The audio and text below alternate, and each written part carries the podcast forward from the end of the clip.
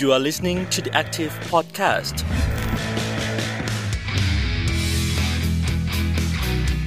วัสดีค่ะ ต้อนรับคุณผู้ฟังเข้าสู่ The Active Podcast นะคะ สัปดาห์นี้อยู่กับพินพิชยาพรโพสง่าค่ะ เราอยู่กันในซีรีส์พวกเราไม่ใช่หุ่นยนต์นะคะ ซึ่งเป็นความร่วมมือระหว่าง The Active และ Jelly หรือสถาบันแรงงานและเศรษฐกิจที่เป็นธรรมค่ะ พูดคุยกันมาถึงตอนที่ 7 แล้วนะคะ อยู่ในหัวข้อ มองภาพกว้างใครได้ใครเสียในเศรษฐกิจทุนนิยมแพลตฟอร์มค่ะ การปฏิวัติเชิงดิจิทัล แล้วก็เศรษฐกิจ 4.0 เนี่ยค่ะ ก็ทำให้แพลตฟอร์มกลายเป็นสาธารณูปโภคทางเศรษฐกิจที่สำคัญมาก ๆ เลยนะคะ ทั้งเรื่องของทุนแล้วก็แรงงานด้วย แต่ความก้าวหน้าเชิงดิจิทัล แล้วก็เศรษฐกิจดิจิทัลแบบนี้ค่ะ ก็ทำให้มีผลต่อความมั่นคงในสังคมนะคะ แล้วก็มีผลต่อการจัดการความสัมพันธ์ระหว่างคนกลุ่มต่างๆ ด้วยแพลตฟอร์มเนี่ยเป็นส่วนหนึ่งของงานในศตวรรษที่ 20 นะคะ เราหลายคนเนี่ย ได้รับผลกระทบในส่วนของคนงาน gig หรือว่า gig worker ค่ะ ที่ผ่านมาเราก็พูดคุยกันผ่านมุมมองของแรงงานเป็นหลักนะคะ ว่าเขาประสบกับปัญหาอะไรบ้าง ได้รับผลกระทบจากแพลตฟอร์มยังไงนะคะ แต่ตอนนี้นะคะเราก็อยากจะชวนคุณผู้ฟังค่ะลองถอยจากมุมมองของแรงงาน ออกมามองในภาพกว้างของเศรษฐกิจทุนนิยมแพลตฟอร์มทั้งระบบ คืออะไรแรงงานอยู่ตรงไหน แล้วก็ใครได้ใครเสียในเศรษฐกิจรูปแบบนี้ ก็เลยเป็นที่มาในการคุยตอนที่ 7 ของเรานี่เองค่ะแขกรับเชิญของเรานะคะ วันนี้มาด้วยกัน 2 ท่านค่ะ อาจารย์เกรียงศักดิ์ธีระโกวิทขจร จากสถาบันแรงงานและเศรษฐกิจที่เป็นธรรมหรือว่า JELI และคุณเรอนุกูลเลยค่ะที่การสหภาพไรเดอร์ สวัสดีทั้งสองท่านค่ะ สวัสดีครับ สวัสดีครับ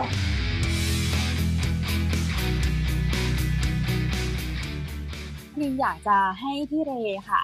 ช่วยเล่าให้ฟังนะคะ ถึงประสบการณ์ที่ตัวเองเนี่ยเข้ามาเป็นส่วนหนึ่ง ของทุนนิยมแพลตฟอร์มเนาะที่ตัวพี่เรได้พบปะพูดคุยในสถาในฐานะที่เองก็เป็นสาภาพไรเดอร์ด้วยนะคะเล่าให้ฟังหน่อยค่ะว่าธุรกิจแพลตฟอร์มเนี้ยมีผลต่อคนงานอย่างไรบ้างค่ะทางผมเนี่ยก็คือทำงานประจำมาก่อนนะครับ แล้วก็ได้เปลี่ยนงานนะครับ เพราะว่าสิ่งที่แพลตฟอร์มเนี่ยพยายามที่จะโฆษณามันโดยตลอดคือเป็นงานอิสระเป็นเจ้านายตัวเองนู่นนี่นั่นอะไรอย่างเงี้ยคือสิ่งที่ดึงดูดคนเข้ามานะฮะแล้วก็รายได้ นะครับ ซึ่งช่วงแรกเนี่ยการจ่ายค่าตอบแทนเขาเนี่ยผมพูดได้เลยว่าดีมากๆเลยฮะเราทำงานเพียงแค่ไม่กี่ชั่วโมงเนี่ยเราก็สามารถมีรายได้เนี่ยสามารถเลี้ยงชีพหรือมีเงินเก็บได้นะครับ แต่กลับกลายเป็นว่าพอเราทำไปได้สักพักนึงเนี่ยครับจำนวนผู้ที่เข้ามาในในระบบเนี่ยครับกลายเป็นว่าเพิ่มมากขึ้นเรื่อยๆครับ กลายเป็นว่ามันเกิดอำนาจการต่อรองของบริษัทกับคนขับขึ้นมาทันทีเลยครับ ก็คือเขาปรับลดค่ารอบลง ปรับลดสวัสดิการลง นะครับ แล้วเราจะสังเกตว่าบริษัทแพลตฟอร์มนะครับ ทุกบริษัทเลย จะเปิดรับสมัครคนตลอดเวลานะครับ ก็มันก็จะกลายเป็นว่าบริษัทแพลตฟอร์มพวกนี้ยิ่งรับสมัครคนเข้ามามากเท่าไหร่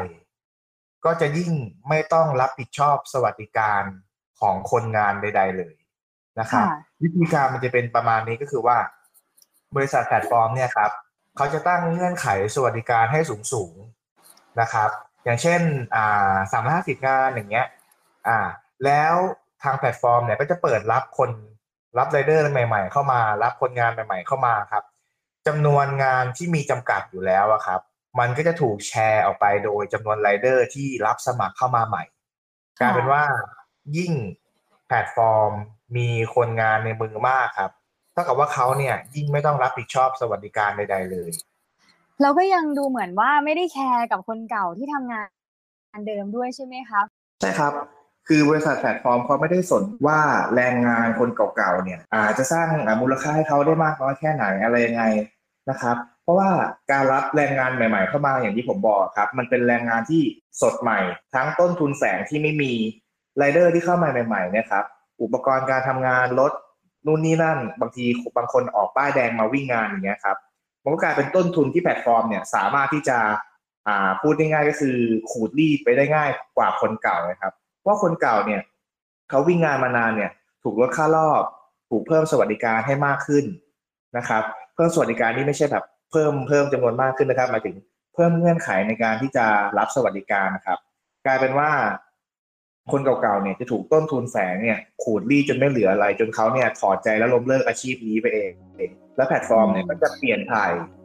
ไรเดอร์ใหม่ๆ คนใหม่ๆเนี่ยเข้ามาสู่กระบวนการนี้ต่อครับ มันจะวน loop อย่างนี้ไปเรื่อยๆครับผม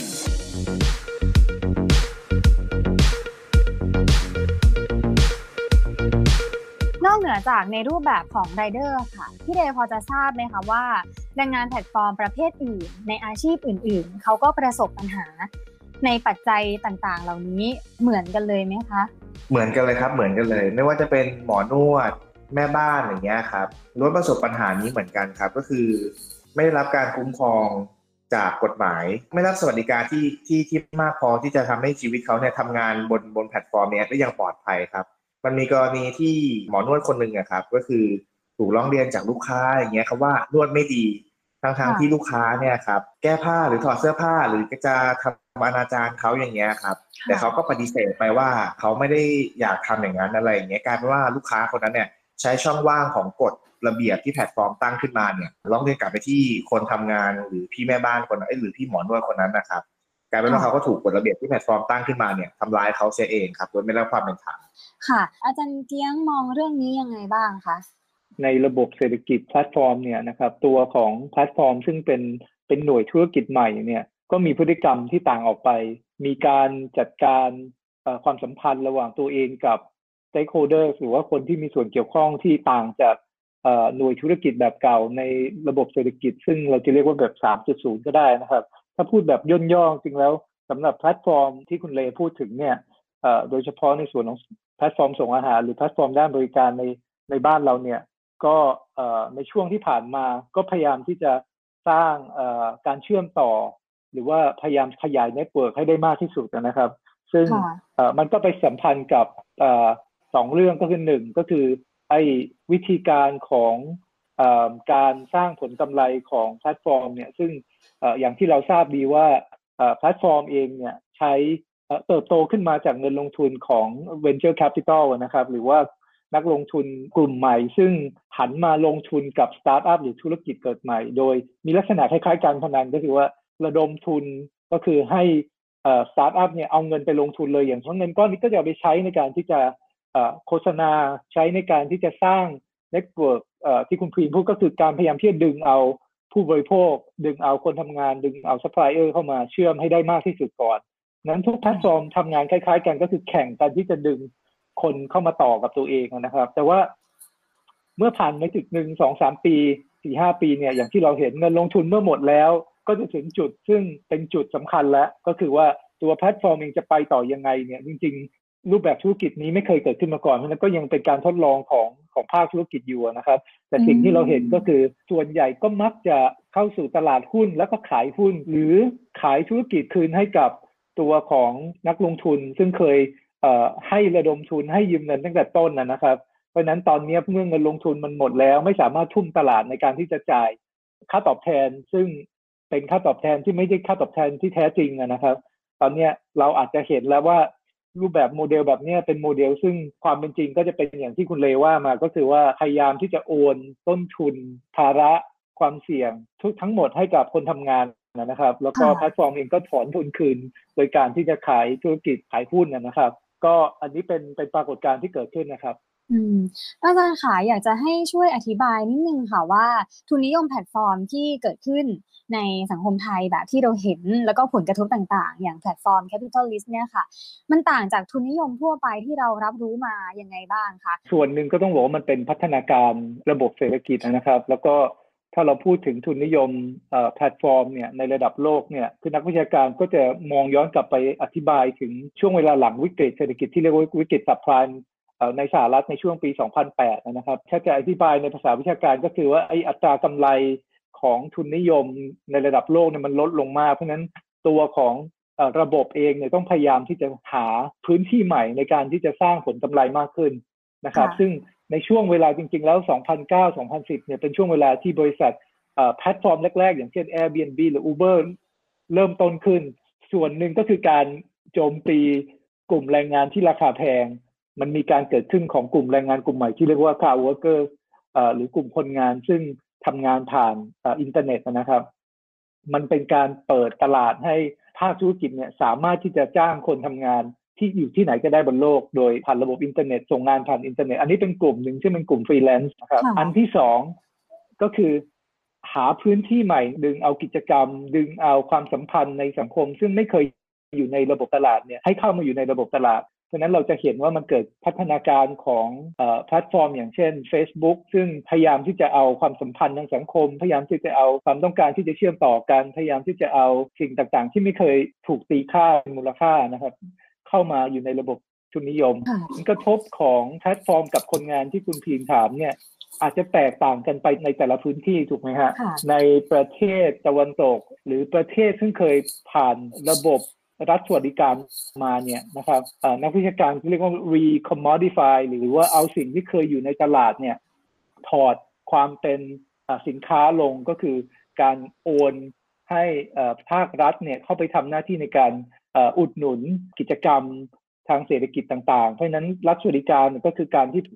รัฐเองเนี่ยพยายามจะดึงเอากิจกรรมทางเศรษฐกิจที่เคยอยู่ในภาคเอกชนที่อยู่เคยอยู่ในระบบตลาดเนี่ยกลับเข้ามาเป็นของสาธารณะนะครับวันนี้ การเกิดขึ้นของแพลตฟอร์มก็คือการดึงกลับไปจากมือของสาธารณะเข้าไปอยู่ในระบบตลาดใหม่อีกครั้ง แต่ว่านั่นจะเป็นบริบทบริบทของประเทศพัฒนาประเทศอุตสาหกรรม ซึ่งมีระบบสวัสดิการ แต่ว่าและผลกระทบของคนงานก็ต่างกันไป แต่ว่าในบ้านเราเนี่ยอาจจะต่างจากที่ผมอธิบายมานิดนึงตรงที่เราไม่เคยผ่านพัฒนาการของ commodification decommodification และ recommodification ไม่เคยผ่านกระบวนการทั้งหมดนะครับ ยังไม่เคยเกิดรัฐสวัสดิการอย่างเต็มที่เนี่ย เพราะฉะนั้นเราจะเห็นว่าคนงานจำนวนมากที่ถูกดึงเข้าไปในระบบเศรษฐกิจแบบแพลตฟอร์มเนี่ยจำนวนมากอย่างเช่นคนงานหญิงเนี่ยไม่เคยเข้ามาอยู่ในระบบเศรษฐกิจแบบทุนนิยมอย่างเต็มรูปแบบมาก่อน เพราะฉะนั้นคนกลุ่มนี้อาจจะเป็นครั้งแรกที่เขาประสบกับการถูกกำกับจากจากภาคเศรษฐกิจ การต้องมีนายจ้างเป็นครั้งแรก หรือว่าต้องเข้ามาถูกเข้ามาอยู่ในการควบคุมหรือการดูแลของรัฐเนี่ยนะครับ แต่ว่าบางส่วน ก็อาจจะเคยคุ้นเคยแล้วอย่างคนอย่างอย่างคุณเลก็อาจจะเคยทำงานประจำมาก่อน แต่ว่าแม่บ้านหรือว่าพนักงานนวดจำนวนมากที่อยู่ในภาคเศรษฐกิจที่ไม่เป็นทางการ ก็อาจจะเป็นครั้งแรกเพราะนั้นผลกระทบมันต่อคนเหล่านี้ก็มีความซับซ้อนมากฮะเพราะว่ามันมันมีการทับซ้อนกันของเรื่องของการเข้าไปสู่ระบบตลาดครั้งแรก และยังต้องมาเจอกับโมเดลเศรษฐกิจใหม่ มันก็คงจะ ซับซ้อนมากยิ่งขึ้นนะครับ แล้วเมื่อเศรษฐกิจแพลตฟอร์มมันมันพัฒนาโมเดลธุรกิจใหม่นะครับทำให้เห็นช่องโหว่อย่างที่คุณเรว่าเนี่ยมันก็เลยเป็นจุดที่อาจจะลำบากสำหรับคนทำงาน แต่ว่าผมก็คิดว่าหัวใจสำคัญที่คุณเรพูดมาก็คือเรื่องของอำนาจต่อรองเนี่ยแหละครับ เป็นเรื่องสำคัญมากว่า ในขณะที่ยังมีช่องว่างอยู่ ในขณะที่ภาครัฐก็ยังทำความเข้าใจภาคเศรษฐกิจแพลตฟอร์มเนี่ยนะครับ แล้วก็คนงานเองก็กำลังเรียนรู้กับสิ่งที่เรียกว่าแรงงานสัมพันธ์เนี่ยในระบบเศรษฐกิจใหม่ของศตวรรษที่ 21 ด้วยเนี่ยมันเอ่อมันจะมีการอะไรล่ะ ต่อรองกันยังไงเพื่อให้เกิดสิทธิหรือว่าการคุ้มครองที่สามารถใช้ได้จริงนะครับ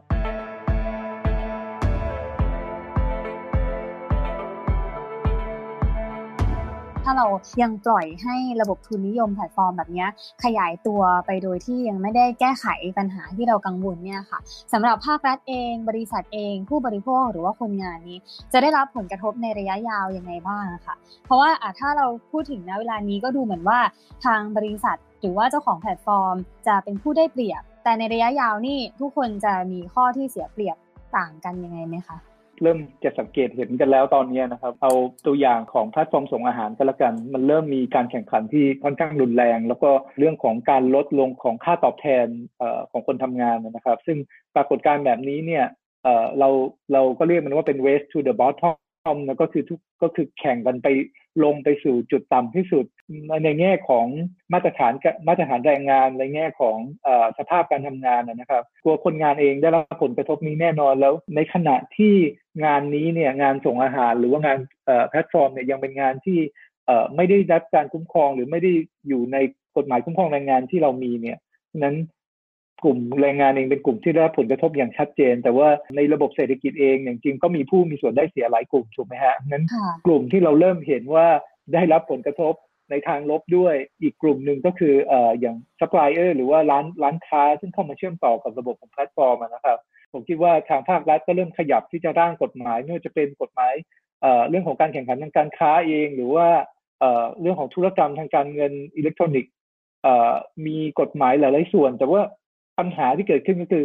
หลายหน่วยงานเนี่ยแยกแยกส่วนกันทำงานนะครับ ในขณะที่ระบบเศรษฐกิจแบบแพลตฟอร์มเนี่ยอย่างที่ผมพูดไปตอนต้นนะว่าพฤติกรรมของตัวหน่วยธุรกิจใหม่มันเปลี่ยน แล้วก็มันสร้างความสัมพันธ์ในลักษณะของเครือข่าย ซึ่งเกี่ยวข้องกับหลายๆ stakeholder มาก เพราะฉะนั้นกฎหมายหรือการกำกับที่เราแยกส่วนออกไปในแบบในอดีตเนี่ย ก็อาจจะใช้ไม่ได้อีกต่อไป เพราะฉะนั้นเรื่องนี้เป็นความท้าทายที่สำคัญสำหรับ regulator หรือคนที่จะกำกับเนี่ยนะครับ ก็ต้องเข้าใจไอ้ความสัมพันธ์ใหม่ เข้าใจวิธีการทำงานนี้ ซึ่ง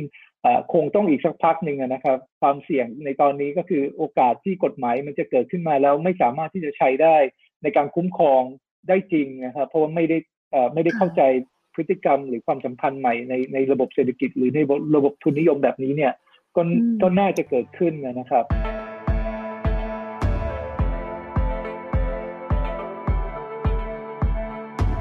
พี่เรมองยังไงบ้างคะถ้าพูดถึงหากแพลตฟอร์มยังคงขยายตัวด้วยเงื่อนไขแบบเดิมที่ไม่เปลี่ยนเพื่อที่จะพัฒนา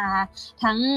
รูปแบบของการจัดสรรแรงงาน และคำนึงถึงผลผลิตในระยะยาวอะค่ะ ก็สิ่งที่กังวลก็คือว่า ถ้าเกิดวันยังมีการอ่าเขาเรียกว่าอะไรถ่ายโอนความเสี่ยงลงสู่คนทำงานมากขึ้นอย่างเงี้ยครับ มันจะกลายเป็นว่าภาครัฐเองเนี่ยก็ต้องอ่ามารับผิดชอบ คนงานที่มากขึ้นนะครับ ไม่ว่าจะเป็นในเรื่องของประกันอุบัติเหตุ เพราะว่าหนึ่งเลยก็คือแพลตฟอร์มเนี่ยเขามีการตั้งเงื่อนไขของอ่าสวัสดิการประกันอุบัติเหตุเนี่ยไว้สูงมาก แล้วคนทำงานเนี่ยบางคนเนี่ยยังไม่ได้รับ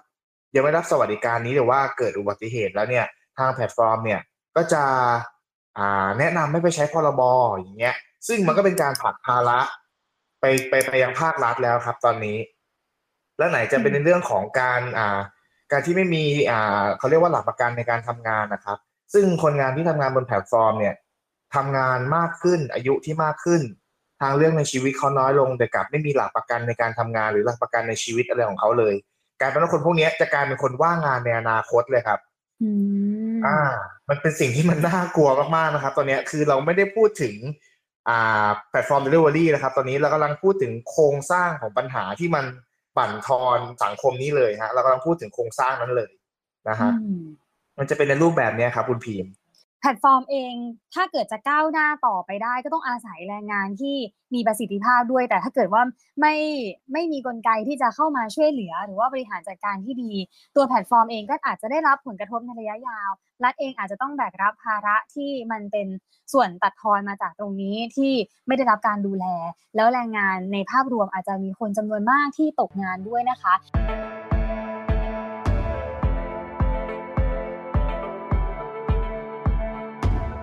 ในช่วงสุดท้ายค่ะอยากจะให้สองท่านนะคะ พูดถึงข้อเสนออื่น ๆ ที่พอจะเป็นไปได้ในการเข้ามาช่วยบริหารจัดการเศรษฐกิจแพลตฟอร์ม ที่ให้ทุกคนเนี่ยเติบโตแล้วก็อยู่ดีกินดีมากกว่านี้ค่ะผมก็อยากจะแนะนำในเรื่องของธุรกิจที่คนงานเป็นเจ้าของ อย่างเช่นในรูปแบบของสากลอย่างเงี้ยครับแต่ผมก็อาจจะไม่ได้มีความรู้ในเรื่องของสากลเดี๋ยวอาจจะให้ท่านอาจารย์เกี้ยงก็คือให้คำแนะนำในเรื่องนี้จะดีกว่านะครับผม ขอบคุณครับเรส่งส่งไม้ต่อมาให้ผม ในต่างประเทศนะมันมันก็จะมีความเคลื่อนไหวในเรื่องของอการตอบสนองจากทั้งภาคประชาสังคมแล้วก็ภาคแรงงานนะครับ ตอนนี้เราเห็นในในหลาย ๆ ประเทศในในตะวันตกเนี่ย โดยเฉพาะในยุโรป แล้วก็ในสหรัฐด้วยนะครับ มีความพยายามที่จะสร้างไอ้ทางเลือก จะเรียกว่าเป็นรูปแบบของ ธุรกิจที่เป็นธรรมก็ได้ หรือว่าเป็นแพลตฟอร์มที่เป็นธรรมนะครับ จากการทำงานวิจัยจากการติดตามความคืบหน้าของนโยบายรวมถึงการตอบสนองของภาคแรงงานในประเทศต่างๆ ทั่วโลกเนี่ย ทางเลือกหนึ่งซึ่งเป็นทางเลือกซึ่งค่อนข้างที่จะได้รับการยอมรับว่าน่าจะช่วยให้คนทำงานแล้วก็น่าจะช่วยให้ stakeholders ต่างๆ เนี่ย สามารถที่จะอยู่ร่วมกัน ยั่งยืนในระยะยาวเนี่ยก็คงจะเป็นอย่างแพลตฟอร์ม cooperative หรือว่าสหกรณ์แพลตฟอร์มนะครับ ซึ่งจริงๆแล้วก็เป็นการรวมเอาข้อดีของธุรกิจ 2 แบบก็คือรูปแบบของสหกรณ์ซึ่งมีอายุร้อยกว่าปีแล้วและระบบและรูปแบบของแพลตฟอร์มเนี่ยซึ่งเราเห็นข้อดีของมันในเรื่องของการเปิดโอกาสให้ภาคส่วนต่างๆในในในภาคธุรกิจเนี่ยสามารถเชื่อมต่อกันง่ายขึ้น นั้นผมคิดว่าโมเดลนี้เนี่ยเป็นโมเดลที่น่าสนใจ แต่ว่าโมเดลนี้เนี่ยจะประสบความสำเร็จได้เนี่ย จริงๆแล้วก็ต้องการการสนับสนุนจากภาครัฐต้องการการสนับสนุนจากภาคเอกชนในการที่จะสร้างไอ้สิ่งที่เรียกว่าระบบนิเวศใหม่ ซึ่งเป็นนิเวศของแพลตฟอร์มที่ที่เป็นธรรมนะครับ ผมคิดว่าส่วนหนึ่งซึ่งเราเวลาที่เราพูดพูดเรื่องนี้เนี่ย แล้วมักจะถูกละเลยไปก็คือเรามักจะไอจุดบอดที่สำคัญของเราก็คือเรื่องเทคโนโลยี เวลาที่เราพูดถึง เทคโนโลยีในบริบทของภาคเศรษฐกิจเนี่ยเรามักจะลืมคนทำงาน เรามักจะลืมแนวคิดเรื่องของความเป็นธรรมไปนะครับ เรามักจะพูดแต่เรื่องประสิทธิภาพ เรามักจะพูดแต่เรื่องการแข่งขัน เรามักจะพูดกันว่าการแข่งขันเนี่ยเมื่อมันมีมากขึ้นมันจะช่วยให้ทุกคนได้ประโยชน์แต่จริง ๆ อย่างที่เราเห็นมาจากพัฒนาการของทุนนิยมในโลกนี้นะครับ ว่ามันไม่เป็นจริง แล้วก็ตัวอย่างของไอ้ชาความแพลตฟอร์มเนี่ยผมคิดว่า ขาดไม่ได้เลยก็คือความร่วมมือของกลุ่มที่ทำเรื่องเทคโนโลยี ที่จะต้องคิดถึงเทคโนโลยีที่มันจะสร้างลดความเหลื่อมล้ำนะครับ จริงๆอีกประเด็นหนึ่งก็คือ ในขณะที่มันยังไม่เกิดระบบนิเวศใหม่ หรือยังไม่เกิดระบบสนับสนุนให้คนงานเป็นเจ้าของแพลตฟอร์มได้เนี่ยผมคิดว่าสิ่งที่สำคัญซึ่งผมจะโยนไม้กลับไปให้คุณเลก็คือเรื่องของอำนาจต่อรองหรือว่าสิทธิเสรีภาพในการที่จะเป็นสมาชิกอองค์กรสาภาพแรงงาน แล้วก็ เสรีภาพในการเจรจาต่อรองกับนายจ้างครับประเด็นนี้สำคัญมากแล้วก็คิดว่าสิ่งคุณเลทำอยู่เนี่ยมีอะไรล่ะมีพัฒนาการหลายอย่างมากน้องจริงอยากให้เลพูดถึงประเด็นนี้เพิ่มเติมด้วยว่าที่กำลังทำอยู่เนี่ยจะมีผลดีกับคนงานแพลตฟอร์มยังไงครับ ก็ขอบคุณอาจารย์เกียงครับในส่วนของการรวมกลุ่มของสาภาพไรเดอร์นะครับ ก็เรารวมกันก็เพื่ออำนาจต่อรองในการต่อรองอ่าสวัสดิการ ต่อรองในเรื่องของค่ารอบของของคนงานที่ถูกอ่าบริษัทแพลตฟอร์มเนี่ยก็คือแข่งกันลดกระหน่ำเลยครับ ก็ ซึ่งผมมองว่ามันมันสำคัญมากเลยครับ เพราะว่าในส่วนของแพลตฟอร์มเนี่ยมีการเปิดรับคนใหม่ ๆ เข้ามาเรื่อยๆซึ่งบางคนอาจจะยังมองไม่ออกว่านั่นน่ะก็คือการสร้างอำนาจต่อรองกับเราแล้วนะครับ ในส่วนของสหภาพเนี่ยก็คือมีการรวมตัวกันไม่ว่าจะเป็นอ่าหลายๆแพลตฟอร์มอ่าตอนนี้กำลังแพร่ขยายไปในต่างจังหวัดนะครับ ซึ่งเร็วๆนี้ ก็จะมีการ strike หยุดงานของพี่น้องทางภาคอีสานนะครับ ซึ่งผมก็มองว่าการรวมกลุ่มการการรวมตัวกันของของคนงานของของไรเดอร์นะครับ มันมีส่วนสำคัญมากในการที่จะเจรจาต่อรองกับทางแพลตฟอร์มครับ เพราะว่าหนึ่งเลยก็คือ ผมก็อยากที่จะให้ทางคนงานเนี่ยทำงานร่วมกับทางผู้บริโภคด้วยนะครับเพราะผู้บริโภคเนี่ยก็เป็นส่วนหลักสำคัญที่บริษัทแพลตฟอร์มเนี่ยเขามักจะแคร์ผู้บริโภคมากกว่าไรเดอร์นะครับเราจะเห็นว่ากฎระเบียบต่างๆเนี่ยไรเดอร์เนี่ยไม่สามารถร้องเรียนลูกค้าได้เลย แต่ว่าลูกค้าเนี่ยกลับสามารถร้องเรียนมาทางไรเดอร์ได้ และแพลตฟอร์มเนี่ยสามารถที่จะลงโทษไรเดอร์ได้ได้อย่างทันทีเลยนะครับก็อยากจะประชาสัมพันธ์ในเรื่องของ ที่เรากำลังทำอยู่เนี่ยประชาสัมพันในเรื่องของเออว่าไรเดอร์เนี่ยเจออะไรกันมาบ้างนะครับ ต้องถูกกดขี่จากแพลตฟอร์มยังไงบ้างนะครับ ก็จะเป็นในส่วนนี้ครับ ก็เราก็พยายามทำมันอยู่ครับ คุณปีมโอเคก็ประมาณนี้ครับ